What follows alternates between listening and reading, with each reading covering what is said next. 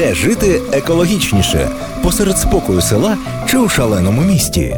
Аня, господиня екоферми у селищі Згар, і Настя, факт-чекерка з Києва, перевіряють, як поєднати зелені звички із повсякденним життям. Різні досвіди, різні підходи, але такі однакові проблеми: куди дівати старий одяг, як не переборщити з покупками, скільки та яких побутових засобів необхідно для щастя. Почуєте у свідомі вдома на Urban Space Radio. Проєкт з впровадження підходів кругової економіки в Івано-Франківську підтримується посольством Швеції в Україні за програмою Міжнародного фонду відродження та виконується платформою Тепле місто. Думки, висновки чи рекомендації належать авторкам цього подкасту і не обов'язково відображають погляди уряду Швеції та Міжнародного фонду відродження. Ну, привіт! Розпочнемо ще один новий тиждень з нами в селі. Це я Аня. Вітаю вас у Згару у самому забитому куточку, мені здається, України, але певно, що ні. Раз ми тут живемо, то. Може, і толк з цього всього буде. Хочу сьогодні розповісти вам про наші комунальні послуги. Здавалось би, село і комунальні послуги. Про що це взагалі? Я Як це? Тому що воно все безкоштовне. Ну, типу, там вода, опалення, ви ж там дровами топитесь. От я також так думала, доки мені не прийшла перша платіжка за світло у розмірі 800 гривень. 800 гривень я плачу за світло кожного місяця. Чому так дорого? Перше, в нас всю територію обтягнутий електропастух. Він, в принципі, тягне небагато світла. Далі чайник. Дуже багато ми ним користуємось, тому що я постійно мию посуд в гарячій воді для того, щоб він гарно відмився, щоб менше використовувати хімію. Та і ми з чоловіком, любителі чайків, кофійків, і друзі до нас знайомі часто приїжджають. Звичайно, хочеться їх чимось пригостити, якийсь пиріг спекти та й чайку якогось налити. Ем, що у нас ще за світлом? Холодильник, морозильна камера, мультиварка. Хоча зараз влітку я нею не користуюсь. І електроплита в нас також є. Ну, плитка, вона така на одну комфорочку. А, ще хлібопічка. Останнім часом я також мало печу. Більше от все-таки взимку йшло. А ще плюс телефони, фен, зарядка вічно для акумулятора машини у нас включена. Таке, знаєте, нібито село, село, але от така от сума кожного місяця в нас іде на світло. І зменшити її я намагаюсь. Я реально дуже стараюсь. Іронічно, але для того, щоб менше платити, треба спочатку більше платити. Це звичайна інвестиція. Ти вкладаєш гроші в е, свою майбутню економію і грошей, і ресурсів. Тому, коли ми з чоловіком почали задумуватися, що нам е, робити які зміни треба вносити, ми почали спочатку дивитися на побутову техніку. І всю побутову техніку, яку нам довелося купувати, оновлювати, ми її вибирали з розрахунку її енергоефективності. Умовно, холодильник у нас коштує. Дорожче, ніж середньостатистичний холодильник такого розміру, але він споживає менше енергії, і ми чітко можемо регулювати, яку він температуру видає. Тобто, якщо у нас буде холодно в квартирі, ми можемо перемкнути холодильник, щоб він так сильно не морозив, тому що йому немає сенсу. Та сама історія з водою. Ми в першу чергу почали шукати хорошу якісну сантехніку, яка, на жаль, також коштує недешево. Ремонт це взагалі жахливо недешево. Так от ми почали шукати хороші якісні крани для того, щоб у них змішувачі ходили добре. І для того, щоб ми могли вімкнути воду на мінімум, якщо нам треба, прикрутити її до потрібної температури. Ми вклалися в це, і ми зараз точно розуміємо, що ми використовуємо рівно стільки води, скільки нам треба там для конкретної побутової дії якоїсь.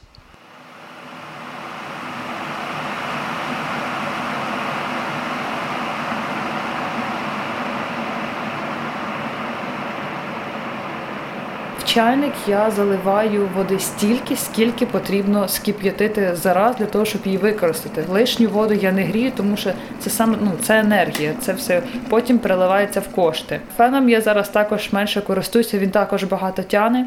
На вулиці тепло, в мене коси, в принципі, швидко сохнуть. Морозильні камери ми включаємо тільки тоді, коли от вони нам також потрібні, нам щось там заморозити, там щось храниться, то тоді вони в нас працюють. Якщо ні, то морозильна камера в нас також відключена. А і також е, телефон ми стараємось зарядити один раз повністю. Аніж це от по 100 разів дергати, смикати туди-сюди розеткою, коли він не використовується.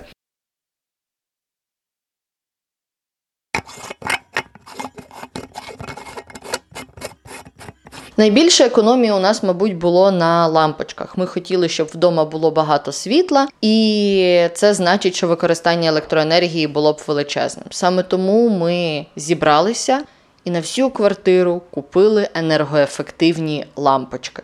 Так вони коштують недешево, але ці енергоефективні лампочки менше споживають електроенергії і рідше горять. На той момент ми порахували, що при нашому середньому споживанню електроенергії лампочки нам окупляться через 2 роки. Зараз ці лампочки у нас уже 3 роки. І теоретично гарантія у них десь до 6-10 років. Тому ми ще спокійно будемо з ними жити і взагалі не паритись з тим, що нам колись треба буде поміняти якесь світло. От зараз у нас вже почався період, коли ми платимо за електроенергію небагато. Можливо, ми платили ще менше, якби я не пекла все в електричній духовці, але це вже інше питання. Ця зима для нас чоловіком була прям справжнім викликом. Але ми його пройшли, як на мене, достойно. Ми не втікли, не сказали ой, все, ні ні ні це дуже тяжко, ми не будемо. Це я хочу розповісти вам про опалення. Ну як? Божечки, як це назвати? В общем, вона стоїть груба. Це така піч, але на неї не можна лягти, вона така, як плоска. І ще з одного боку в неї є варильна поверхня. От. Цю грубу ми побудували минулого літа, і це було саме правильне, що ми взагалі в цій хаті зробили. От ще поли забетонували, це також було дуже правильно. Ця хата, ну я не знаю, коли вона була саме побудована, напевно, років 30 тому. Десь так, може трохи і більше. Вона цегляна, але, е, як ви розумієте, грошей у людей було небагато, матеріалів також небагато, і вона побудована дуже дивним чином. Спочатку йде от в пів цеглини. Одна, якби стіна, потім всередині нічого немає, пустота повітря, така от повітряна подушка, шуба, не знаю, як це називається. І далі ще в пів кірпіча. От така в нас хатка. Вона зовсім не тепло. Якщо в ній не палити, не пропалювати, не підтримати температуру, тут буде реально холодно. Наше благо дров у нас повно. Тут прям такі були звалища якихось старих вікон, балок, ще якоїсь єрунди, ну досок старих. І от взимку я просто собі потихеньку кожного дня перетаскувала то сміття, те, що я могла принести, клала біля груби для того, щоб воно обсохло, бо воно було на вулиці. І оцим от, е, всім я палила в хаті, і в нас було дуже тепло. Зараз у нас такий е, великий для нас виклик. Нам потрібно заготовити дрова на наступну зиму. Це вже потрібно робити зараз і складати їх в якесь приміщення для того, щоб вони сохли. І зимою ти пішов, взяв собі оберемочок і собі палиш в хатки тепленько. Але зараз нам треба все одно кожного дня доїти корів, переробляти молоко, збувати весь цей товар. Треба вже зараз скосити траву, заготовлювати сіно тваринам на зиму. І ще таких дуже багато попутних питань. І от прям реально до дров зараз не доходить. Тому от і трошечки переживаю.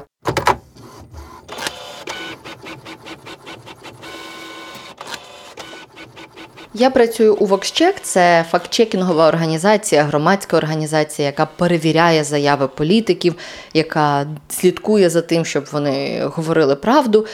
І ми за роки своєї роботи помітили, що насправді комунальні платежі це найпопулярніша тема для маніпуляцій в наших рейтингах маніпуляторів і брехунів, які ми збираємо серед усіх політиків ми просто бачимо, що дуже багато цитат пов'язані саме з оплатою комунальних послуг, з газом, з водою, з електрикою, тому що це насправді складна тема, і людям часто. Складно і не хочеться самостійно розбиратися в тому, чому вони платять стільки або стільки. Але істина тут головна: природні ресурси не дешеві, і вони не можуть бути дешевими.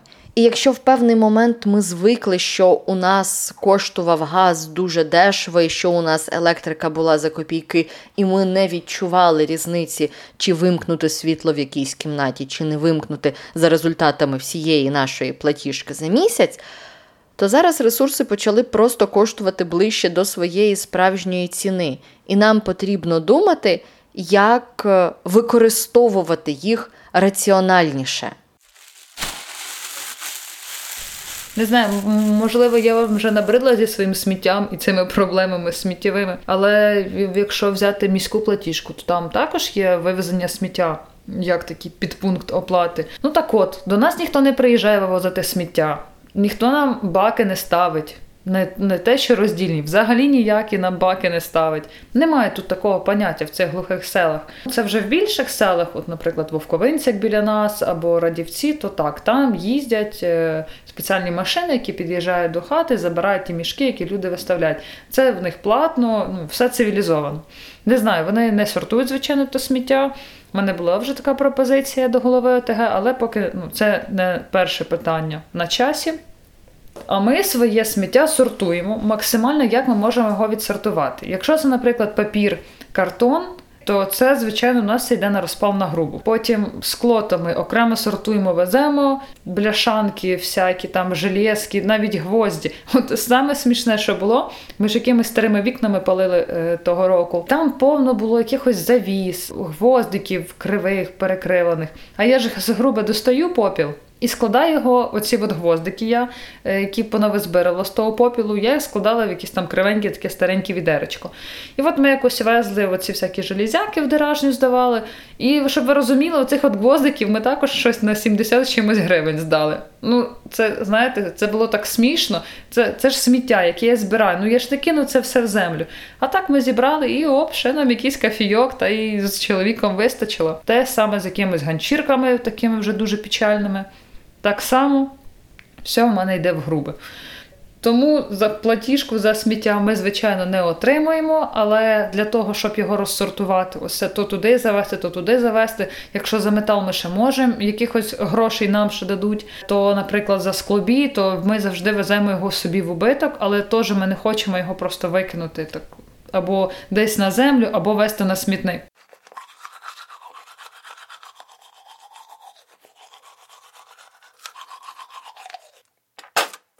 Мені морально складно не вимикати воду, коли я чищу зуби, або коли я думаю, чи є мені сенс сполоснути цю чашку чи іншу, чи коли я намилюю руки після того, як повернулася з вулиці, тому що я знаю, якою ціною береться вода.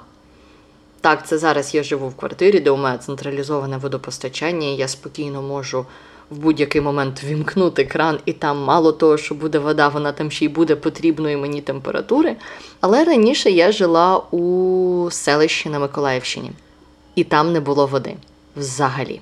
Окей, якась вода там все одно була. Спочатку там було централізоване водопостачання із сусіднього міста, але на початку 90-х наша сільська рада перестала розраховуватись із сусідньою сільською радою за постачання води, і нам вимкнули воду.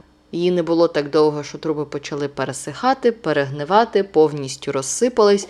А нюанс мого рідного села ще й полягав в тому, що воно знаходиться на півдні, от прямо на краю українського гранітного щита. І пробитися до води, зробити скважину, нормальну криницю для того, щоб отримувати свою воду щодня, не було можливості. Так в Єланці з'явився новий цікавий бізнес. Я не знаю, чи то якась тяга до фемінітивів в моєму рідному селі, тому що у нас багато що називають жіночим родом. У нас кажуть помідора. От, у нас ці штуки почали називати басина. Басина це те, що ззовні виглядає як криниця, її викопують, зсередини її забетоновують, щоб вона була як така суцільна велика ємність для води. І в цю басину із сусідніх сіл, де можна пробити скважину до нормальної питної або хоча б технічної води, цистернами возять воду і заливають її в ці басини. Люди в певний момент зметикували, зрозуміли, що басини можна робити не тільки біля приватних будинків, а й біля багатоквартирних будинків. У нас е, в селищі є навіть кілька п'ятиповерхових будинків. Це для Єланця така типу висоточка то ці п'ятиповерхові будинки навіть почали кидати моторчики в басину. І підводити труби ззовні по будинку, щоб ти не бігав з п'ятого поверху з відром. Але тут треба не забувати платити за воду. Ну бо що відбувається в Києві, коли ти забуваєш платити за воду? Тобі просто приходить повідомлення: сплатіть, будь ласка, за воду, у вас борг. Якщо ти тут не платиш за воду, тобі просто не привозять наступну цистерну.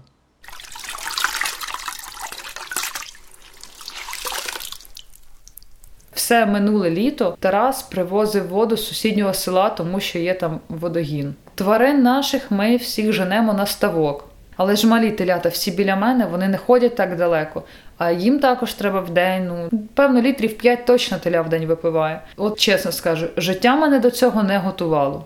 Тому що коли я жила в Харкові, то в мене в квартирі була і посудомийка, і кавомашина. Ну, всі знаєте, такі от удобства максимальні. А тут такий контраст через два роки, що в мене ну просто це ж елементарно. Ну це повинно бути у всіх. А я відчувала себе як в Африці. До мене в заметіль приїжджали друзі, і вони везли з собою воду. Худобу гнали Бог зна куди, щоб вона нормально напилась, тому що було всього два місця, де постійно йшла вода проточна. Біля ставка і десь там якийсь ручейок в лісі. Я навіть не знаю, де це це чоловік їх туди ганяв. Я без води сиділа вдома. Ну я ходила на вулицю, я згрібала сніг. У великій кастрюлі, у відра ставила їх на грубу, біля груби, і от в мене сніг танув. І так от я мила посуд, іноді готувала на цій воді.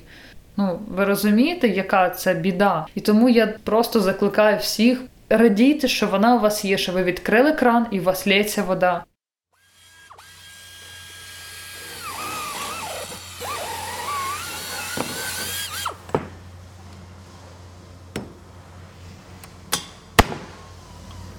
Нашій місцевості єдиний вихід добути воду це бурити свердловину. От зараз, от прям саме зараз, ми це робимо. Це нам коштує дуже великі гроші. Ми все, що тільки можемо, могли продати, зробити, щоб тільки зробити воду. Тому що другу таку зиму ми просто не переживемо. Оце було, знаєте, ну на якомусь ентузіазмі і на не знаю навіть на чому. Оце от ми витягнули і пережили це все. І зараз нам хлопці вже пробурили більше 60 метрів. Сказали, що десь треба 75-76 метрів бурити. Зараз вони вже дійшли до каменю. Ну, ну, я технології не знаю точно. Але щось там вони роблять, вставляють труби. Це пробурити свердловину, коштує грошей. Плюс треба ще якась електроніка, автоматика до того всього, сам насос, звичайно, який буде подавати то все. Тому просто, якщо у вас є змога економити воду, робіть це. Свідомі вдома на Urban Space Radio. Міністерство регіонального розвитку зараз оцінює, що нам треба дуже великі інвестиції зробити в країні, щоб комплексно вирішити проблему надвеликого використання ресурсів. Для цього вони зробили також окремі програми і порахували, що у нас десь 144 тисячі будинків по всій країні, тобто 80% від усіх багатоквартирних будинків, вони потребують модернізації. Із цих 144 тисяч тільки 400 будинків в цій програмі модернізації, тобто шлях у нас величезний. Але в цьому є плюс. Ми вже почали робити хоч щось, і плани міністерства це хоча б 1% термомодернізованих будівель за рік. Тобто нам треба біля 100 років для того, щоб модернізувати абсолютно все житло, яке є в країні. Сподіваюсь, що за цей час, за 100 років, у нас вже почнуть діяти нормально норми про енергоефективність, і люди просто перестануть купувати, а значить, впаде попит, а значить, компанії перестануть будувати енергонеефективне житло. До речі, знаю багато я таких історій про те, що глиняні хати тепліші або дерев'яні, що зараз багато людей повертаються ось до цих. Ну, таких от старих традицій в будуванні і спеціально будують виключно будинки там з глини або з дерева, або міксують. Мовляв, це тим, що буде взимку тепліше, тому що глина вона добре зберігає тепло, а а влітку прохолодніше. Ну я можу сказати так, що в одній кімнаті в нас стіни поштукатурені самі ось цією глиною з конячим навозом, здається. Ну, щось таке. Воно змішувалося в якісь пропорції, не знаю я її. І влітку в хаті знаходитись просто кайф. Ну ніякого кондиціонера не треба. У мене є подруга Таїса, яка живе також в Хмельницькій області. З дітками, з чоловіком вони живуть саме у ось такій старій глиняній хаті. Можемо до неї зателефонувати і спитати. Я думаю, вона не відмовить. Ну що, телефонуємо. Алло, ти істинно добре чуєш? Так, чую. Е, да, привіт. Слухай, маю до тебе декілька запитань. Записуємо подкаст на радіо саме про теплу енергоефективність будинку. От як ви опалюєтесь? Я знаю, що ти живеш е, в глинобитній хаті. Скажи, будь ласка, як вам? Вам зимою тепло? Багато дров іде на опалення?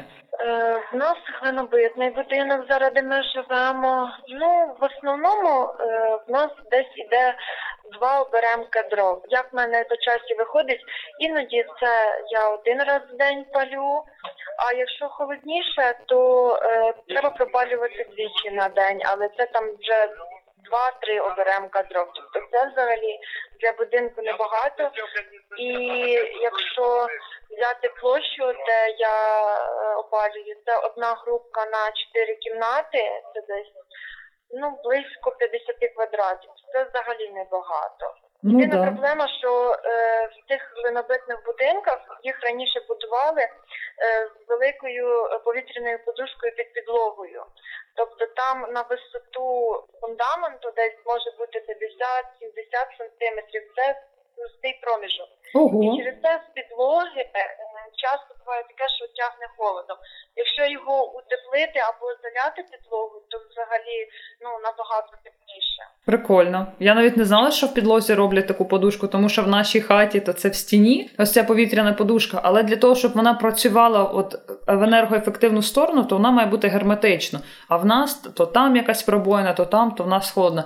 І бачиш, так само і з підлогою. Багато хто зараз заливають підлогу і так набагато тепліше. Заливають, кладуть пінопласт, щоб підлога цей цемент не тягнув, і підлога виходить, наче і бетонна, холодне, але за рахунок цього пінопласту набагато тепліше. І миші не лізуть, бо в селі тільки осінь, це просто навала мишей, і дуже важко з цим боротися. Це миші криси, це також була наша біль, поки ми не забетонували підлогу. Супер, дякую тобі, Таїса, за те, що підказала. Дуже тобі вдячна. Всім малим привіт. Дякую. Бачите, експеримент, е, дзвінок другу показав, що в глиняній хаті реально набагато менше потрібно використати дров. Я дров використовую більше на свою цегляну. Я задумаюсь. Так, а зараз в мене на зв'язку Юля з хутора Щасливі люди. Вона живе на Львівщині. От, і я знаю, що Юлічка живе у дерев'яному будинку. От зараз я до неї зателефонувала, вона у мене на зв'язку, і ми її розпитаємо. Юля, привіт тобі ще раз. Привіт, Анечка. Скажи, будь ласка, чи багато у вас іде дров? Чи взагалі у вас тепла хата? Чи треба довго палити, щоб ну реально вона нагрілась взимку? Ну, дивись, хата в нас дерев'яна. Е, Ми маємо два опалювальних п'єти на хату на три кімнати, а ми палимо п'єт один раз в день і нам вистачає його на добу. Тобто ми починаємо палити після обіду, десь там третя-четверта година дня, і йде десь така добра корзина дров, ну і ще оберемок. Супер. А як на рахунок влітку? Не спекотно? Ні, влітку навпаки прохолодно. Клас! О, це прям супер. Бачите, і до чого я вже дійшла з цими всіма розмовами з дівчатами, що моя цегляна хата це найгірше, що може бути. Так, і в нас чоловіка в батьків цегляна хата, і така сама ситуація, що вона і сира, і постійно холодна, і важко отопити. А от дерев'яну якось, якщо вона ну там все правильно зроблено, вона суха і тепленька, і тепло добре тримає. Ну, буває, коли такі були морози, от як там мінус е, такий був там 25 цієї зими, ну то бувало, що два рази топили. Є, це так зазвичай одного разу нам вистачає. Дякую тобі за підказку, за розповідь. Тоді слухай себе на Urban Space Radio скоро. Добре, добре, все, тоді гарного дня. Ось і Юля мені розповіла, бачите, що дерев'яна хата вона тепла, а наша холодна. Ми нещодавно з колегою писали статтю про методи енергоефективності, які вони є в Україні і як їх впроваджують за кордоном. І зрозуміли, що насправді у нас є купа можливостей для того, щоб е, покращити свої будинки, свої квартири, своє приватне житло, своє багатоквартирне житло, і потім менше платити за комунальні послуги. Опитування 2019 року показало, що понад 70% населення України, тобто Три людини із чотирьох не знали про жодну із державних чи місцевих програм підтримки енергоефективності. В деяких програмах тобі відшкодовують е, частину уже твоїх витрат по факту. Тобто ти витратив, прийшов з своїми платіжками, кажеш, я от таке круте зробив, будь ласка, мені відшкодуйте. В деяких програмах ти подаєшся і тобі відшкодовують частину тіла кредиту, в деяких тобі покривають відсотки. Навіть ОСББ нашого будинку вирішило трохи зробити його енергоефективнішим, встановило нові лампочки, трошки поміняло комунікацію, і ми виграли ось таку місцеву програму від е, київської влади і отримуємо частину грошей з наших витрат назад.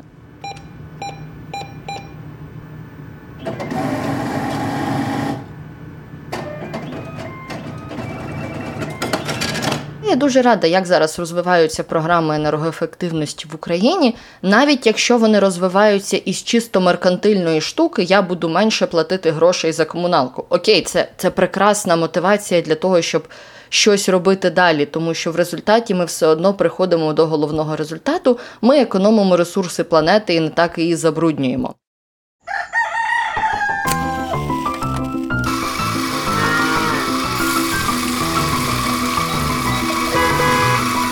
Де жити екологічніше посеред спокою села чи у шаленому місті? Аня, господиня екоферми у селищі Згар, і Настя, факт-чекерка з Києва, перевіряють, як поєднати зелені звички із повсякденним життям. Різні досвіди, різні підходи, але такі однакові проблеми: куди дівати старий одяг, як не переборщити з покупками, скільки та яких побутових засобів необхідно для щастя. Почуєте у свідомі вдома на Urban Space Radio. Проєкт з впровадження підходів кругової економіки в Івано-Франківську підтримується посольством Швеції в Україні за програмою Міжнародного фонду відродження та виконується платформою Тепле місто. Думки, висновки чи рекомендації належать авторкам цього подкасту і не обов'язково відображають погляди уряду Швеції та Міжнародного фонду відродження.